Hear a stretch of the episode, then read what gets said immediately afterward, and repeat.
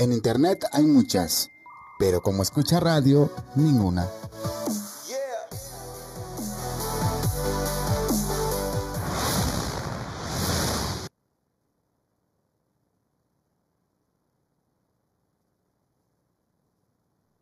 Hola, ¿cómo están? Buenas noches.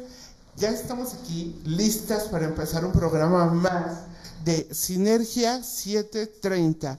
Información que multiplica. Está en controles Toño Basbar. Buenas noches, Toño. También está en la producción Jennifer Miranda y me acompaña, como siempre, la licenciada Alejandra Espinosa. Yo soy Rosario Guiberra. Gracias, Ale, por estar aquí.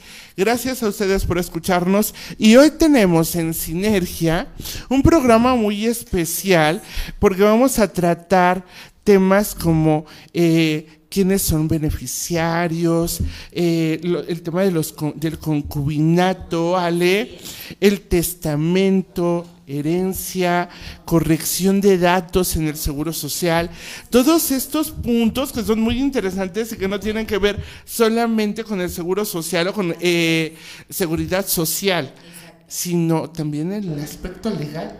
Sí, muy importante el aspecto legal que va basada al final a la ley del Seguro Social, pero sí eh, para poder llegar y hacer un trámite ante el Seguro Social, tenemos que tener toda nuestra información correcta, toda nuestra información puntual, porque si no lo tenemos, entonces esta institución no puede recibirnos nuestro trámite. Y a veces tenemos esa molestia de decir, es que el servidor público no hace bien su trabajo, pero bueno, hay que ayudarle al servidor público a quitarle esos peros para que cuando lleguemos con la información, lleguemos correcta, lleguemos puntual y entonces sí ya no sea un problema nuestro.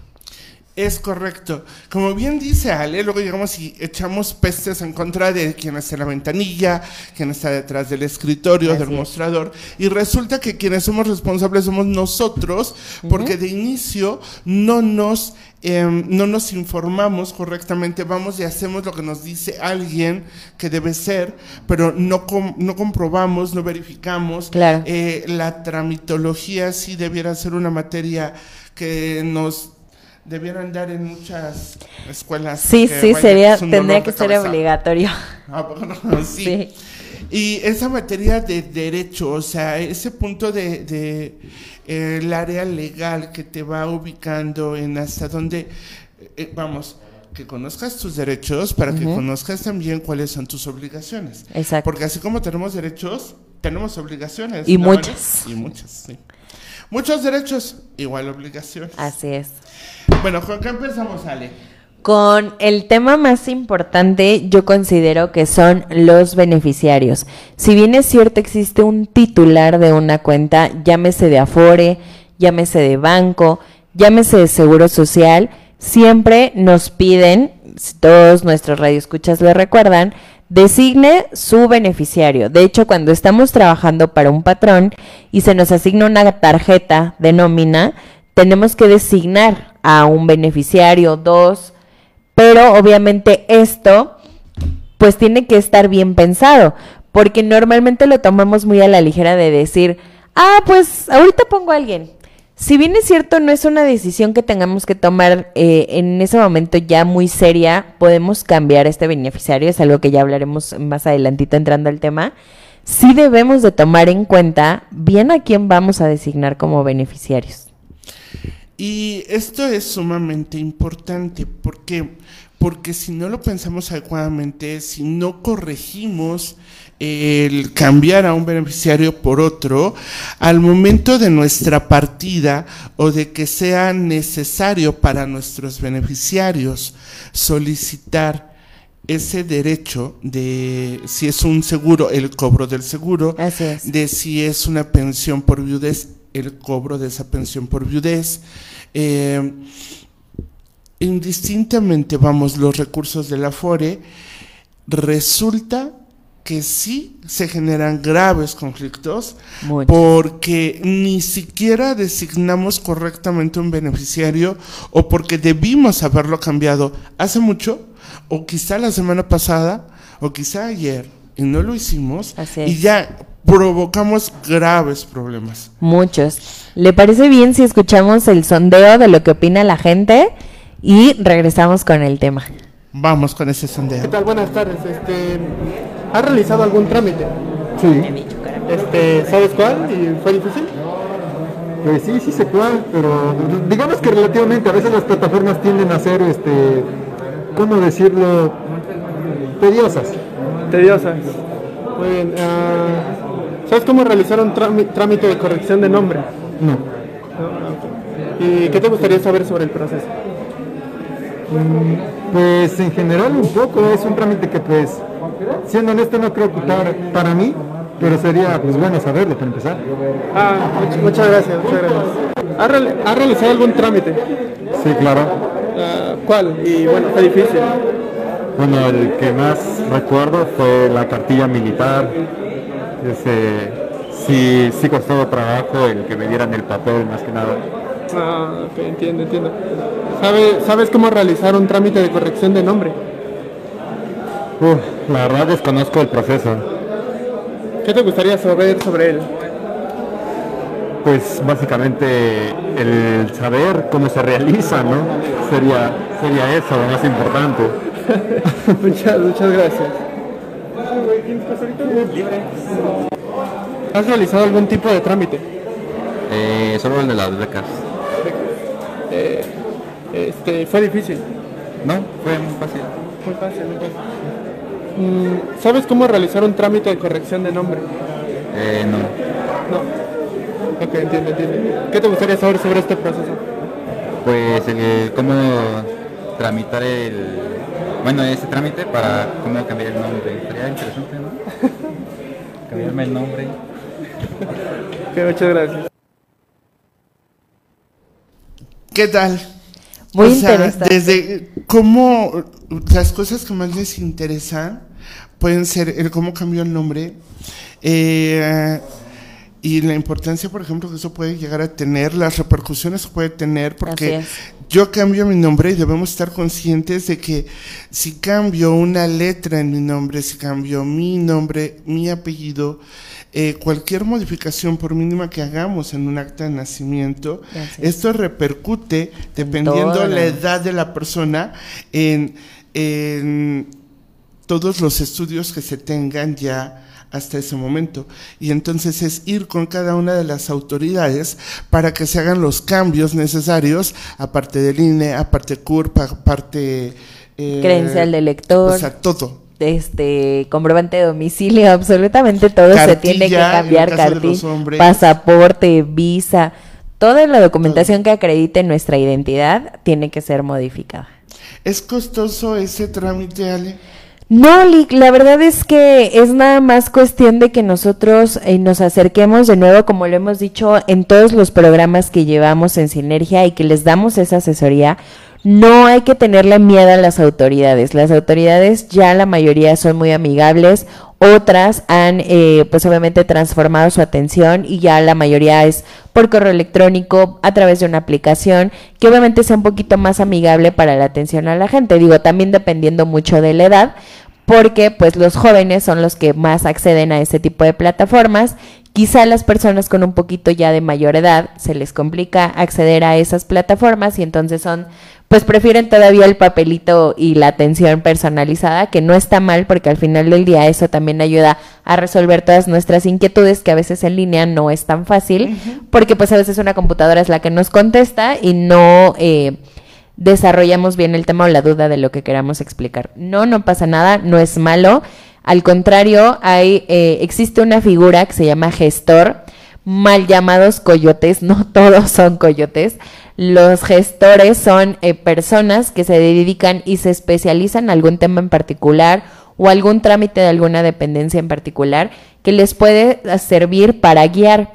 No es gratuito, hay que dejar muy en claro esa situación. Si bien es cierta la dependencia o el instituto o el área donde se quiera hacer el trámite tiene letreros y carteles por todos lados de que el trámite es gratuito, sí, es cierto, pero el trabajo de esa persona pues es lo que vale, él está dedicando su tiempo y su conocimiento para ayudarnos a resolver ese tema.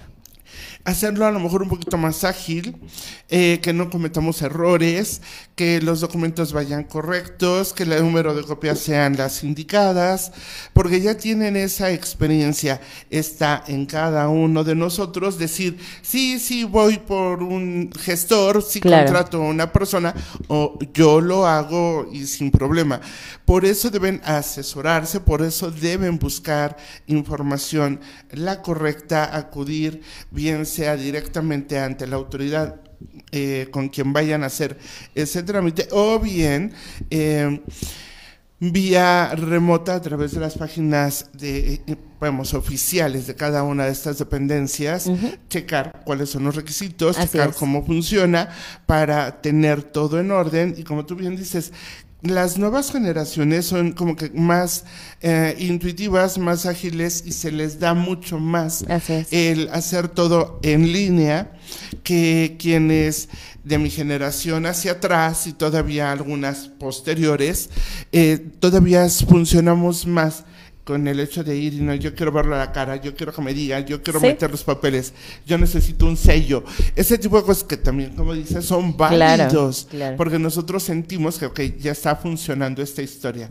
Detrás de esa pantallita, yo no sé si si sí o no, Así está es. pasando, está sucediendo o no. Es cuestión de enfoques, es cuestión de gustos, todos son respetables, solo hay que hacer las cosas de manera correcta. Eh, contratar un abogado cuesta mucho para esto. ¿Qué me conviene más? ¿Un abogado? ¿Un gestor? Dependiendo del trámite que se quiera hacer. Por ejemplo, regresando al tema de los beneficiarios, lo que es directamente la designación de los beneficiarios, no es necesario un abogado, no es necesario un gestor. Eso directamente nosotros lo hacemos porque es ahí, llamémosle que es una parte, un complemento de cuando hacemos un testamento, por ejemplo. Es eh, decisión propia, decisión nuestra, el designar a la persona o las personas y el porcentaje que se le va a otorgar a cada uno. Entonces, no, en ese caso no es necesario un abogado. Cuando sí es necesario un abogado, por ejemplo, cuando el titular de esta cuenta, llámese IMSS, llámese eh, Afore. Afore, llámese herencia como sí. tal, eh, si es necesario un abogado, ¿por qué? Porque si la persona no dejó un testamento, que es otro tema que vamos a tocar también, no dejó un testamento, no dejó una designación, alguna eh, señalamiento de su última voluntad y existen varias personas que se sienten con el derecho o legalmente tienen el derecho de levantar la mano y responder o solicitar parte de esa herencia o el total de esa herencia, si aquí depende de las vertientes, si están eh, todos de común acuerdo o no están de acuerdo. Si están de común acuerdo, hay maneras de hacerlo un poco más accesible. A esto me refiero cuando mueren intestados, por ejemplo. Si la persona muere intestada y los hijos y la esposa o la o, es- La o la pareja, pareja o si solo hay un heredero, bueno, pues eso se hace directamente ya ahora cuando es de buena fe, porque ya los notarios tienen fe pública para poder certificar y agilizar ese tema, ayudándole a los juzgados civiles que tienen una carga impresionante, o cuando no están eh, todos los herederos de común acuerdo, pues hay que acudir a un tribunal a que se dirima ese juicio, ese juicio se llama sucesorio testamentario y entonces ahí sí, pues ya se requiere de un asesor legal para que pues nos lleve hacia el conducto de este juicio. Es correcto. Es tan ágil y tan rápido como las partes involucradas Exacto. estén de acuerdo en, y se pongan de acuerdo en los términos. ¿Por qué se llama juicio intestamentario? Porque es un in de no hay testamento. Intestamentario, no testamento. Por eso se llama de esa manera. Y como bien dice la licenciada Alejandra, si yo entiendo bien, Ale, para que todos estemos en el mismo canal, si hay un juicio intestamentario, falleció una persona, un familiar, no dejó testamento, ¿quiénes son herederos o quiénes son beneficiarios? ¿Es lo mismo? ¿Se van a repartir igual? ¿Todos son convocados a la misma, Así es. a, a la, a la repartición de bienes? Muy buena pregunta. Eh, para no dirimir, porque no sabemos de qué parte de la República nos estén escuchando, vamos a tomar como base el Código Civil Federal. En él, eh, por ejemplo, en el artículo 1602, ahí nos indica quiénes tienen derecho a levantar la mano y decir yo soy heredero. En primera, son, eh, le llamaremos eh, líneas, di- véanlo como una cruz.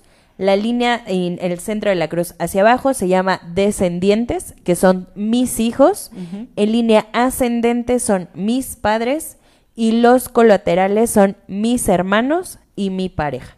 Entonces, así es como nos vamos. Empezamos hacia abajo en línea descendente, posteriormente en línea ascendente y al final hacia los colaterales. Son las personas que tienen derecho hasta en cuarto grado para solicitar o sentirse eh, legalmente con el derecho de poder eh, solicitar el derecho a recibir esa herencia, eh, atención económica. Y también, ¿qué pasa cuando, eh, por ejemplo, que dicen, es que era mi cuñado y yo lo quería muchísimo? Lamentablemente no se puede, no hay eh, por relación de parentesco y obviamente que no haya una línea de sangre, llamémosle así, no hay eh, oportunidad de que esta persona pueda recibir dere- eh, esos derechos. Ahora bien, ¿qué pasa cuando la persona fallece y no hay absolutamente un heredero? Esto puede ser solicitado por la beneficencia pública.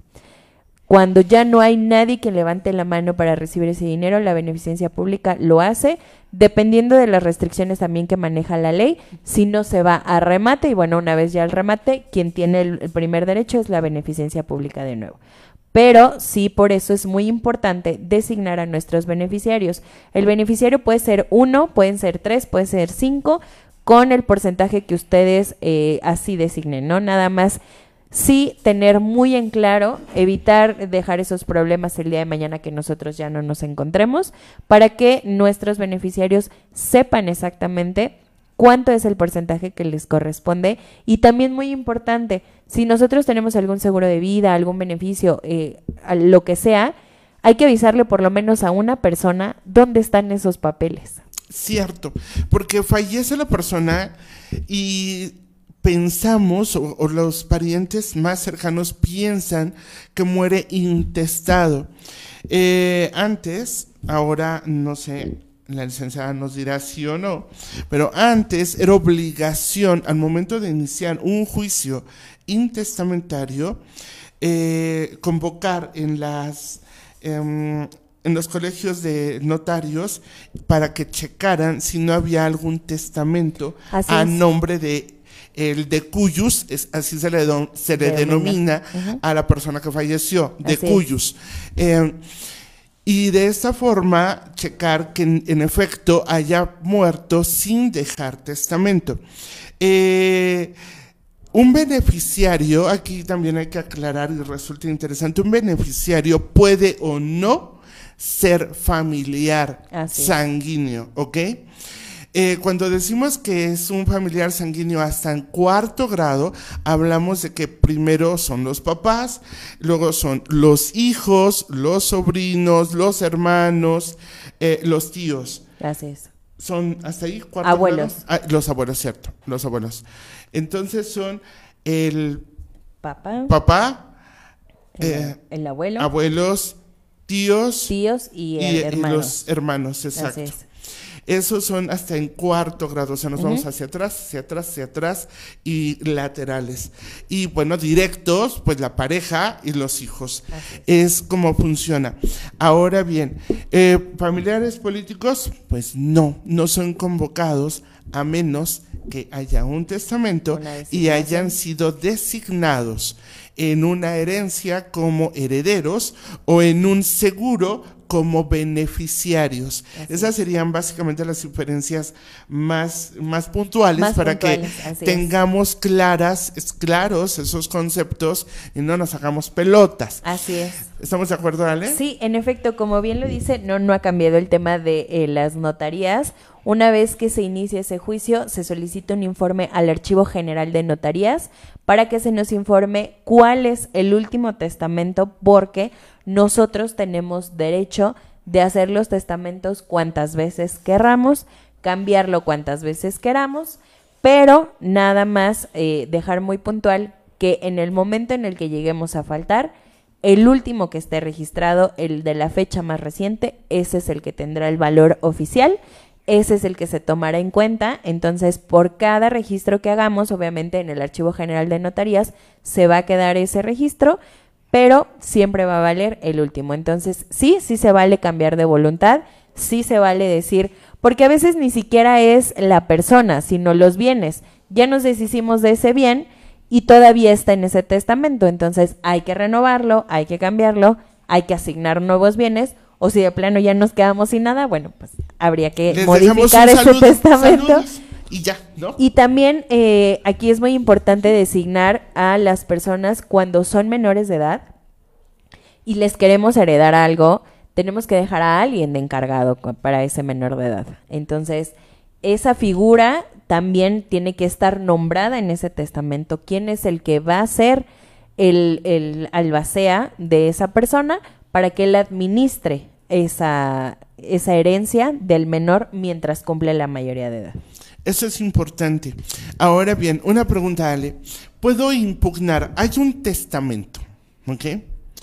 Y entonces se lee ese testamento, Así es. se convoca a todas las personas que están ahí mencionadas como herederos y se presentan. Pero resulta que a lo mejor hay algún pariente eh, en el grado que tú quieras que dice, no, a ver, espérame, o sea, yo también, porque yo soy su pareja, porque yo soy su mamá, porque yo soy su papá, porque soy su hermano, su hermana, porque, o sea, qué sé yo, eh, es más, me debía dinero. Pues sí, pero ¿qué crees que en su testamento ni siquiera se acordó de ti? ¿Puedo o puede esa persona levantar la mano e impugnar ese testamento? Sí, legalmente sí está permitido impugnar un testamento, lamentablemente. ¿Por qué? Porque si bien es cierto, es la última voluntad de la persona que falleció, no, no quiero ocupar ese término de decuyos para que eh, es más términos mortales, diríamos los abogados, pero eh, sí, sí se puede. Lamentablemente hemos visto muchos casos y justo por eso es el tribunal de gente que ha sido conducida hacia alguna voluntad que no es la propia. Hay gente que estando ya en cama, que ya ha perdido sus facultades mentales, que ya no está al 100% de tomar decisiones o que es una persona, eh, le llamamos los abogados en estado de interdicción, es decir, alguna persona con alguna discapacidad y es moldeada su voluntad hacia favor de alguna persona. Sí, sí se puede, nada más hay que acreditar el que esa persona fue mm, eh, pues conducida, que esa persona fue intervenida para tomar sus decisiones y bueno, pues lamentablemente sí eh, podemos llegar a esos niveles. Es correcto. Y esto, por supuesto, va alargando un juicio que de inicio podría ser muy rápido y que tiene cuatro o cinco etapas y vámonos, eso es todo rapidísimo. Cuando hay una herencia, cuando y se y esta se eh, se impugna, entonces el juicio se alarga más porque hay que ver el sí procede, el no procede, cuando, o sea, todo esto, pruebas y demás Hasta fechas. hasta fechas, ¿no? Entonces, sí se cuestiona mucho, es triste, lamentable también. Ahora bien, sucede lo mismo, imagina, porque son de las preguntas que nos han hecho y de verdad este programa y estos programas los alimentan ustedes. Así que dejen sus comentarios para que se sigan alimentando y ah, tengamos otro tipo de programas en los que podamos tratar más temas Muchos muy más temas. interesantes. La idea es crear esa sinergia que nos va dando el cómo girar más y más rápido y mejor. Es lo mismo, sucede lo mismo si yo eh, fallezco y entonces ya designé beneficiarios en mi cuenta Afore, en mis seguros, en la cuenta bancaria, en este tipo de cosas. Yo designé beneficiarios.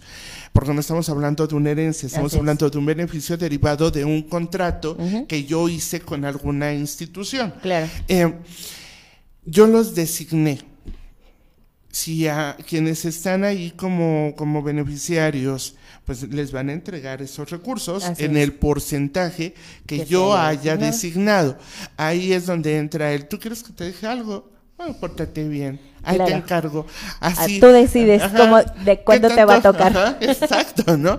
Y vamos, ese consejo eh, yo lo transmito porque es real para quienes en algún momento ya somos papás y mm, nos encontramos a veces como que entre el, pues a quién le dejo, cómo les dejo, cómo lo reparto y todo lo demás, eh, y que a veces los hijos pueden llegar a ser, entre comillas, un tanto cuanto ingratos, Así si es. ustedes lo quieren mencionar de esa manera, pero es que no me ve, pero es que no está conmigo, pero es que no me da a comer, pero es que le falta todo a ese papá o a esa mamá, y los hijos, pues bien, gracias a Dios, eh, recordemos que los hijos, con el paso del tiempo, adquieren la obligación legal de ver por sus padres. Pero bueno, si no es así, Así es. el papá o la mamá tiene su casa, tiene bienes, tiene lo que sea, que es suyo, que puede disponer para hacer un testamento, y pues tranquilo, eso, ese consejo yo lo escuché de varios abogados y yo estoy absolutamente de acuerdo con ellos.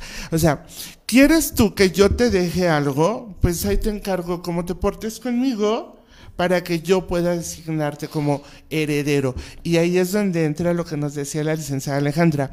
O sea, sí, pero si al rato esta persona ya está portando medio mala onda, yo voy y modifico ese testamento para cambiar el heredero o el porcentaje de, o a lo mejor me deshago de todo, me voy a viajar muy a gusto Así y a todo mundo cuando yo muera en mi testamento les digo y solo les dejo un saludo, saludos a todos y nada más y eso también se vale, pero eso Claro. es conciencia de cada quien. Así pero es. entonces, volviendo a mi pregunta original, Ale, Sí, sí, sí. en una eh, en un Banco, designando beneficiarios en un banco, en una FORE, en este tipo de seguros, esos se pueden impugnar. No. Eso. Así es, E- ellos no, porque ahí sí eh, es, mm, como lo comentábamos desde un principio, una cosa es un heredero, quien se quiera se tiene derecho. De hecho, la definición como tal, de nuevo regresando a la ley de un heredero, es o en la herencia, el beneficiario es el individuo que recibe la totalidad o una parte del producto de la cuenta. En este caso es la herencia. El beneficiario es ya una designación eh, directa, que ahí sí ya no se puede mover. Ya es una vez designado. Sí se puede cambiar, pero el único que lo puede cambiar es el, El cuentaviente, titular. el titular de la cuenta. Es el único que sí puede decir, ah, pues como el hijo ya me hizo enojar, lo quito de mi cuenta y pongo a alguien más o pongo a mi nieto. Pero la persona que esté ahí es la única que puede recibir ese beneficio o ese porcentaje, hablando ya directamente. Salvo el banco. En el banco, quien es el beneficiario directo es el mismo banco. Primero, si existe alguna deuda, si existe algún crédito, alguna hipoteca, algún tipo de préstamo que nos haya hecho el banco, salvo revisar las políticas de cada banco, quien recibe primero ese eh, beneficio es el banco y lo que sobre, entonces ahora sí, va con los beneficiarios. Porque lo que nadie les dice, y esto sí ya es un tema eh, legal importante, el ser heredero no quiere decir que solo sean los, los derechos, que no solo sea el dinero, que no solo sean los bienes. También se adjudican las obligaciones, las responsabilidades y las deudas que haya dejado la persona que falleció. Entonces, eh, el, por ejemplo, en- dentro de la materia legal, cuando ya llevamos este juicio de sucesión, existe la figura del albacea. El albacea es aquel persona designada por a nombre de todos los representantes que se encuentren en esa mesa o en ese juicio que van a designar a una persona o directamente la persona que falleció ya lo designa y esa persona se va a encargar de administrar los gastos, egresos e ingresos de todos los de la masa hereditaria. Entonces, no nada más es el tema de, ah, bueno, sí recibo el beneficio. De hecho, también al albacea, eh, de acuerdo a la ley, se le paga por ese trabajo que está haciendo, porque al final del día él está administrando los bienes. Es decir, si hay una casa que queremos vender, pero está en un estado muy deplorable, pues hay que invertirle, hay que meterle dinero para poderla remozar y entonces poderla vender. Hay que tomar una parte de ese dinero de la masa hereditaria para mejorar esa casa y que entonces se pueda vender y ahora sí repartir dentro de los herederos, por ejemplo. Eso es muy importante. Y son temas que son tan sensibles y que nos cuesta mucho trabajo verlos, atrevernos a levantar la mano y hacer un testamento, atrevernos a ir ante las instituciones y cambiar los beneficiarios. De verdad, créanme, es vital hacerlo porque esto evita muchos problemas, eh, sobre todo legales. A lo mejor evitamos que se terminen de deshermanar muchos hermanos. Así es. Que deje de haber una relación padre-hijos, madre-hijos en muchas otras ocasiones. Y también temas de pareja por ahí se pueden evitar. O, o vamos, a, vamos, a lo mejor eh, los enojos no los podremos evitar, pero sí podemos evitar el que eh, se cometan injusticias por darle a una persona algo que no quería el titular que tuviera. y esto la única forma es designando beneficiarios, designando eh, herederos. Claro. Eh, una pregunta que nos han hecho y que yo recuerdo es, ¿puedo yo designar como beneficiario en Afore, en un seguro, en el banco, a una persona que nada tiene que ver ni con mi familia directa, o sea, mi esposa, mi, pareja, mis hijos, eh, mis padres, mis hermanos y demás. ¿Tiene, ¿Puede ser absolutamente ajena? Así es, sí, sin ningún problema nosotros podemos designar a la persona que nosotros querramos ya eh, una cosa es yo designo y otra cosa es quién se siente con poder de adjudicarse, que son totalmente dos cosas diferentes. Yo como titular de eso, de acuerdo, eh, de nuevo, basándonos a la ley, el testamento es el acto jurídico por el cual una persona estipula quién o quiénes serán los beneficiarios, quienes podrán disponer de sus bienes y de sus derechos y de sus obligaciones. Entonces, una cosa es que yo los designe y otra cosa es que ellos se sientan con derecho de pedir. Ahí ya es cuando la ley viene a la limitación y nos dice, ok, en herencia nos vamos a, temas eh, de familia, pero en beneficiarios, ahí sí ya yo designo a quien yo quiera. También en la herencia yo puedo designar a quien yo quiera en mi testamento, que no necesariamente sea de mi familia.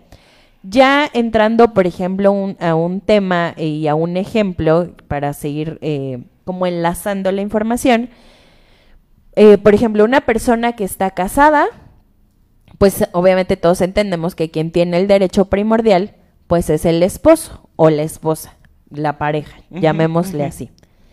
Pero resulta que estas personas tienen muchos años de separados y hay un concubino. Si bien es cierto, el concubino no es beneficiario de la cuenta porque por derecho así hay un acta y entonces esa persona sí puede solicitarlo, si esa persona está designada, la concubina o concubino, en algún documento puede levantar la mano y puede llegar y solicitar esos derechos. Es correcto. Y esto evita lo que yo les decía, muchos dolores de cabeza. A lo mejor los enojos no los va a evitar pero dolores de cabeza extras, por supuesto que sí. Eh, ¿Puedo yo como heredero repudiar una herencia, rechazar la herencia, decir, no la quiero? También, también se puede repudiar. De hecho, a veces como abogados, nosotros lo que hacemos es recomendar a veces el agilizar estos trámites. Por ejemplo, los herederos son una familia feliz, una familia bonita, mamá, tres hijos. Y eh, quieren, eh, por ejemplo, el papá fallece y entonces la casa pues queda a, la designación, ¿no? Queda intestado. Y entonces, ¿qué se hace para agilizar el tema? Si todos los hijos están de acuerdo, porque recordemos que al estar casados, nos toca el 50% y el 50% de lo que hagamos, dependiendo de cómo fue que decidimos eh, generar esa sociedad. si nos casamos por algo que se llama sociedad conyugal o más comúnmente llamado bienes mancomunados, todo lo que hagamos dentro de la relación del matrimonio es 50 y 50. Entonces, si tenemos hijos, por ejemplo, el papá fallece, ese 50% queda vacío y entonces va para los hijos y la esposa, la parte que le corresponde. Y la otra mitad sigue siendo de la mamá. Entonces, aquí para agilizar el trámite, lo que hacemos, por ejemplo, es decir a los hijos, si están de común acuerdo, repudien ese derecho a favor de su mamá para que entonces todo el 100% quede a nombre de su mamá. Y entonces es cuando, por ejemplo, vamos con un notario porque todos firman de común acuerdo y se agiliza ese trámite. Entonces, sí se vale repudiar, sí se vale decir yo no, que si bien es cierto, eh, ahí, ahí entramos a alguna discrepancia jurídica porque muchos abogados estudiando y en la materia y ha habido legislación que se ha estudiado, bien dicen que no es, es irrenunciable, también se puede justificar el por qué no se desea o el por qué sí se desea recibir esa herencia, ¿no? Si ya tenemos alguna carga de, eh, eh, por ejemplo, con algún menor, también podemos decir no, pero hay que justificar el por qué no, porque si no dejamos, se llama en estado de indefensión ese menor, porque habría que designar un nuevo eh, representante para ese menor. Entonces, sí es eso, eh, suena confuso, pero al final del día es un tanto cuanto las personas de nuevo quieran hacer el trámite fácil. Eh, los abogados estamos para dirimir esa relación entre los conflictos de personas que no se pueden llegar a poner de acuerdo. Si todos nos pusiéramos de acuerdo, yo hoy no tendría trabajo.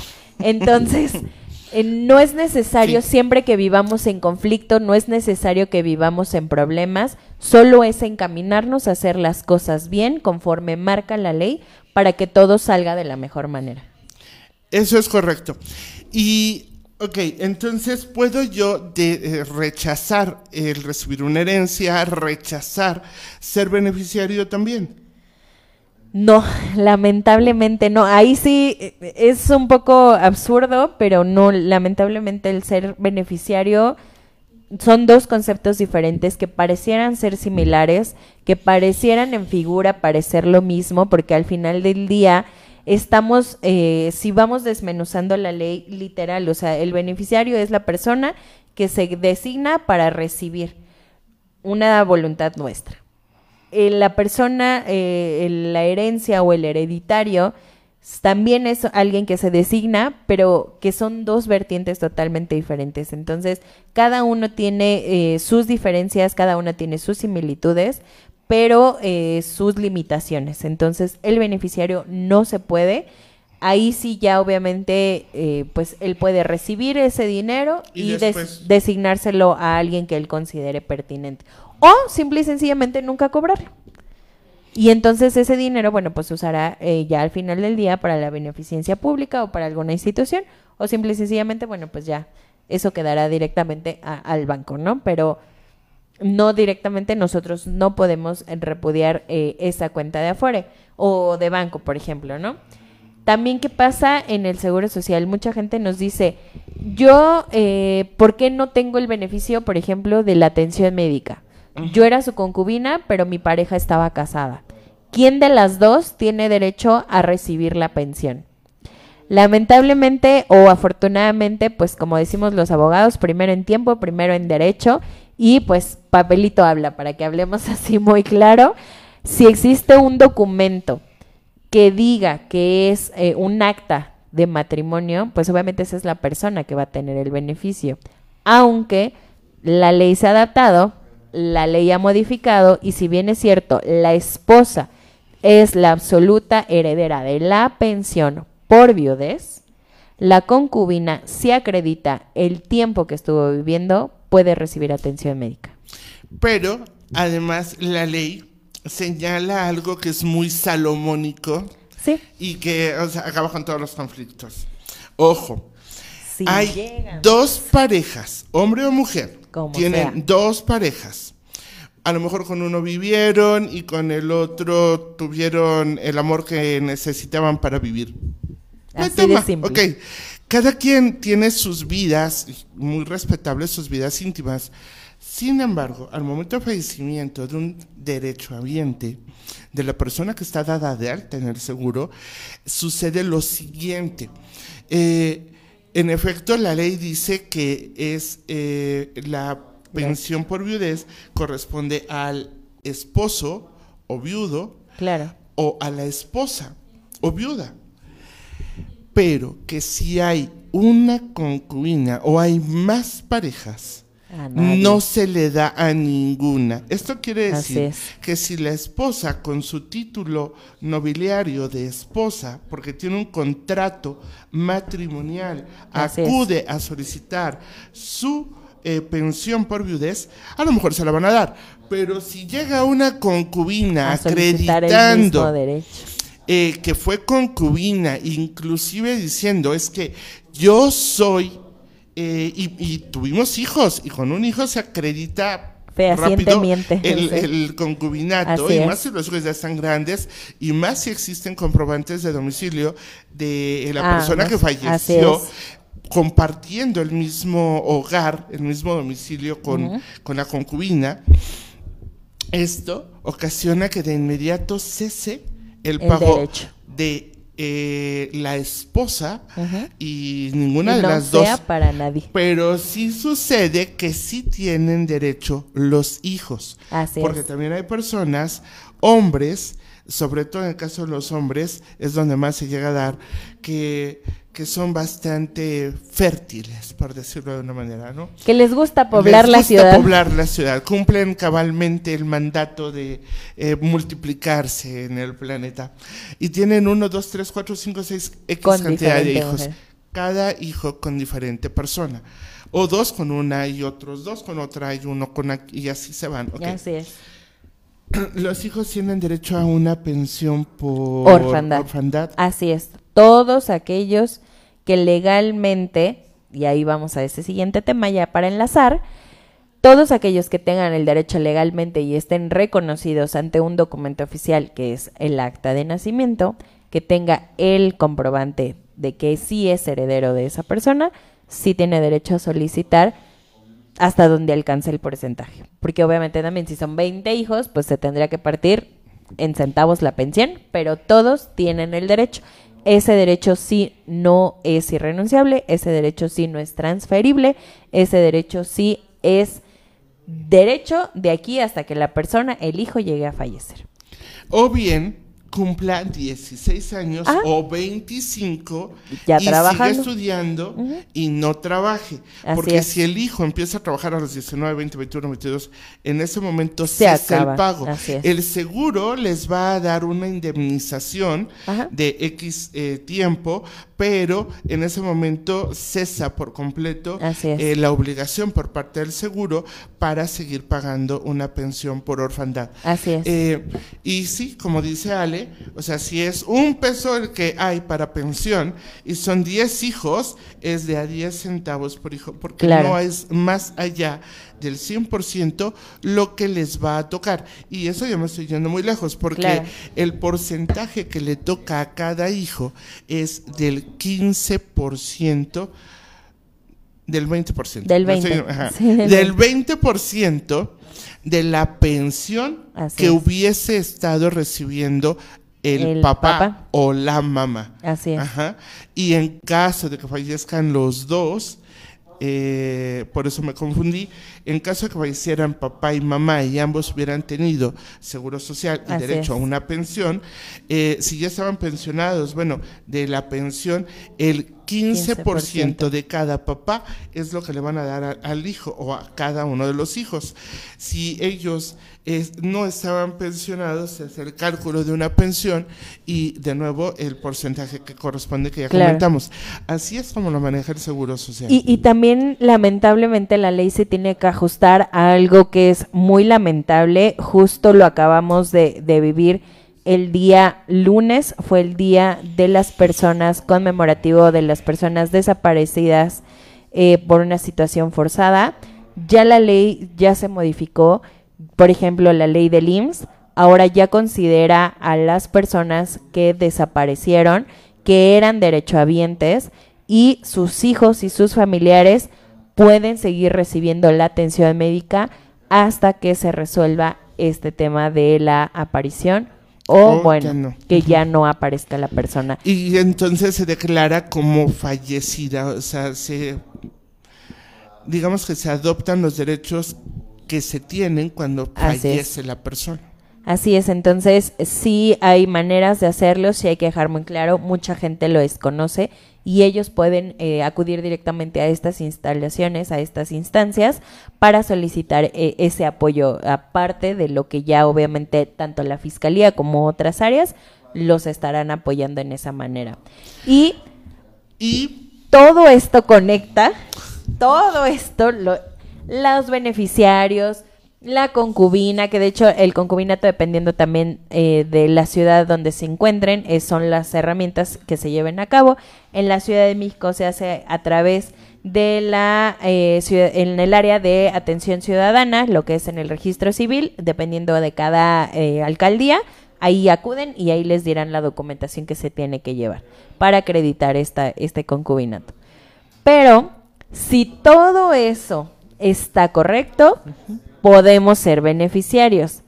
Pero ¿qué pasa cuando alguno de nuestros datos está incorrecto? En el acta de nacimiento, en el acta de matrimonio, en el acta de defunción, en nuestra credencial de lector, en nuestro comprobante de domicilio, tenemos un grave problema. derecho. No procede el derecho que queremos reclamar hasta en tanto No se no resuelve. se lleve a cabo la corrección de datos. Y aquí hay que ser claros porque si la corrección de datos eh, tiene que ver con seguridad social, pues tendrá que ser ante la instancia correspondiente de seguridad social, IMSS, ISTE, eh, SEMIM, como se llame. Si es ante un seguro, porque es un seguro de vida, a lo mejor entonces tendrá que ser ante la eh, aseguradora que corresponda. Eh, pero si se generó directo desde nuestra acta de nacimiento, pues ahí les encargo que está Vamos muy largo el camino, porque hay que corregir acta de nacimiento y todos los demás documentos que correspondan hasta que podamos llevar a cabo Claro. el reclamo de esos derechos. Sí, porque legalmente ya somos otra persona. Ya no es. somos la misma persona que designó, que se inscribió, que se registró. Hemos visto muchos casos y sobre todo se daba antes mucho, ya casi no. Pero antes se daba mucho con nuestros abuelos, por ejemplo, que ellos acreditaban lo que era y le daban el valor fehaciente a la fe de bautismo. Y entonces, en su acta de nacimiento venía un nombre, en su fe de bautismo venía otro nombre, y ellos toda su vida daban el nombre de la fe de bautismo y el acta de nacimiento nunca le hicieron caso. Y cuando la persona quiere hacer algún trámite ya mayor, que ya tuvo hijos, que ya se casó, que ya tiene nietos, que hizo toda su vida laboral, hay que corregir todo desde un principio. Y entonces, cuanto más se tarden en darse cuenta de ese error, más nos vamos a tardar en corregir toda esa documentación. Y puede ser que el día de mañana en alguna herencia dejemos un problema increíble para nuestros hijos, porque podemos tener eh, la claridad de que, de que por sangre somos hijos, pero legalmente por un error de una letra ya no lo somos. Entonces tenemos que ir a otro juicio para acreditar, bueno, dentro del mismo juicio hacer otro tipo de pruebas, como una prueba de sangre, para acreditar que sí somos hijos legítimos de esa persona. Entonces, cada vez se puede complicar más el tema. Tenemos eh, unas preguntitas antes de, de ya casi concluir. Eh, nos preguntaban que eh, si es un chico men- menor de edad, dice que si se muere, sus beneficiarios serían sus padres.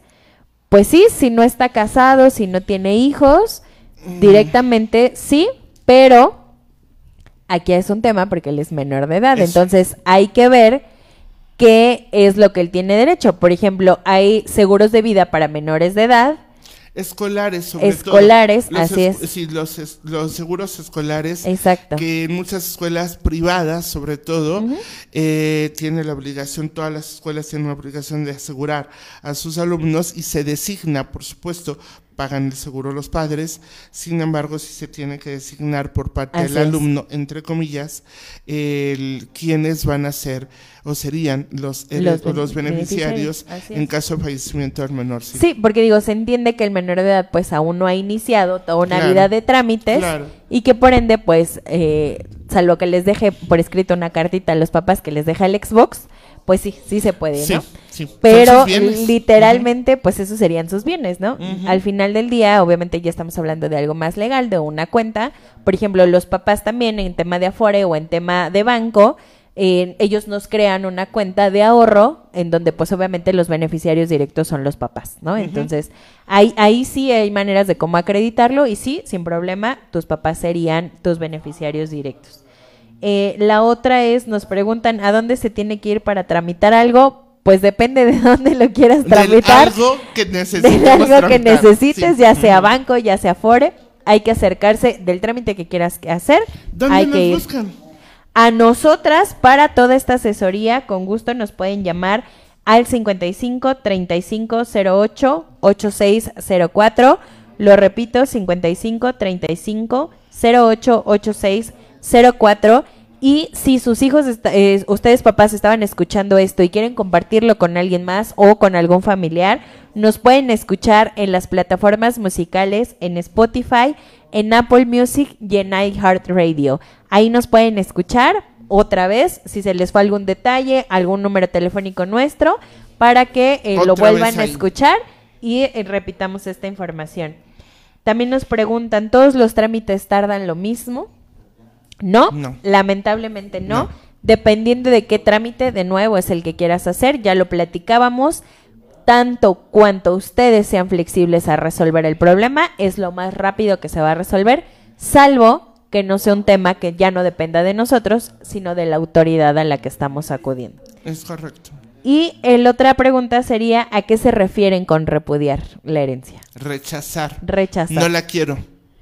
Esto no es para mí. Eh, legalmente se le conoce como repudio de herencia, pero pues es un, ¿cómo será la palabra así feo? Así es. Así de, de no me gusta, de no la quiero.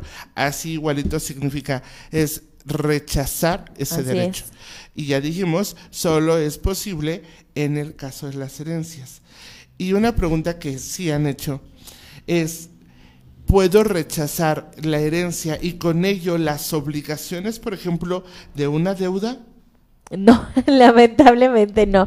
Rechazamos los derechos, pero Ah, no, sí, las, no las obligaciones, obligaciones. Lamentablemente. Esto significa entonces, Ale, que si yo tengo una deuda o dos con el banco o algo, estas deudas cuando yo fallezca prevalecen.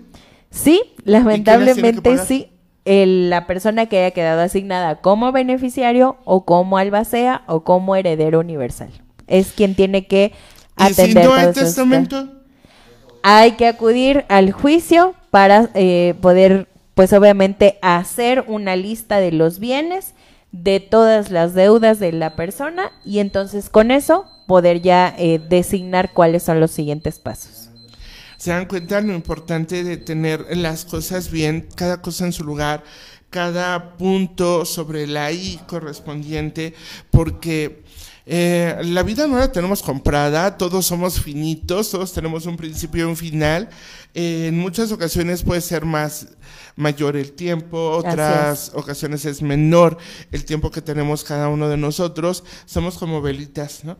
Unas más grandes, otras más chiquitas y así. Sí, no Algunas sabemos. velas se van de volada, otras velas son como que más despacito, todo depende de muchas cosas, pero si dejamos todo desde chicos y aprendemos desde chiquitos a hacer una planificación correcta de lo que queremos y cómo lo podemos ir llevando a cabo, esto va a traer como consecuencia eh, en esa organización un orden Claro. que va a cubrir puntualmente cada uno de los espacios que necesitamos cubrir. Así es. Entonces, para cerrar el programa del día de hoy, o, eh, eh, ya para concluir, nada más tenemos una última preguntita. A ver.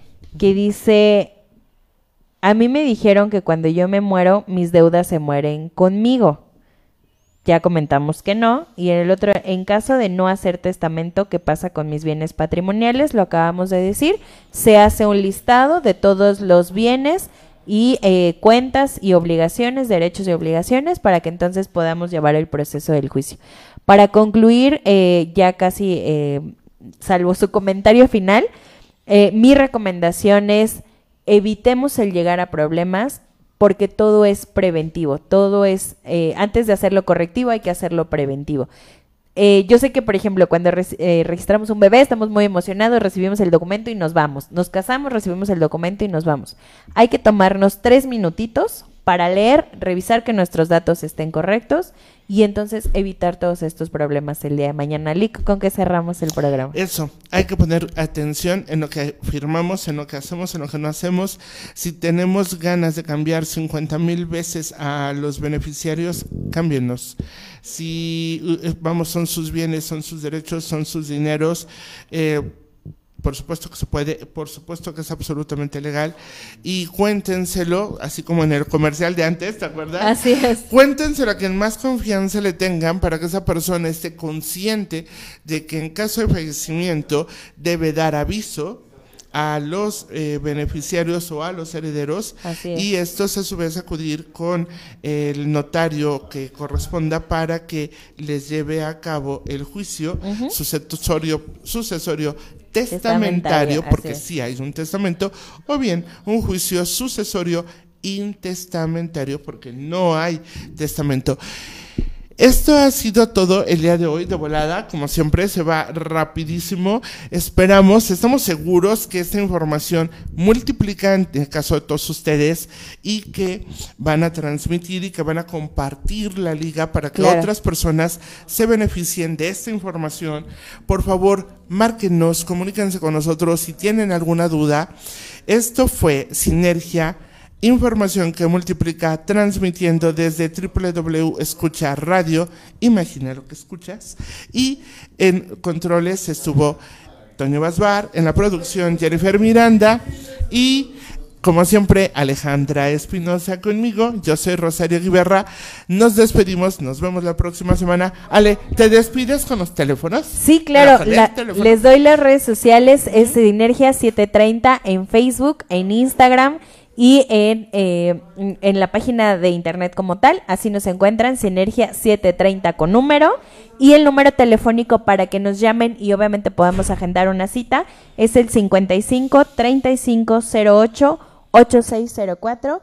55 35 08 8604. Llámenos, nos estamos saludando la próxima semana. Esto fue Sinergia 730. Información que multiplica. Hasta la próxima. Bye. No es cuestión de género, es cuestión de actitud. Por eso, escucha radio, simplemente lo mejor.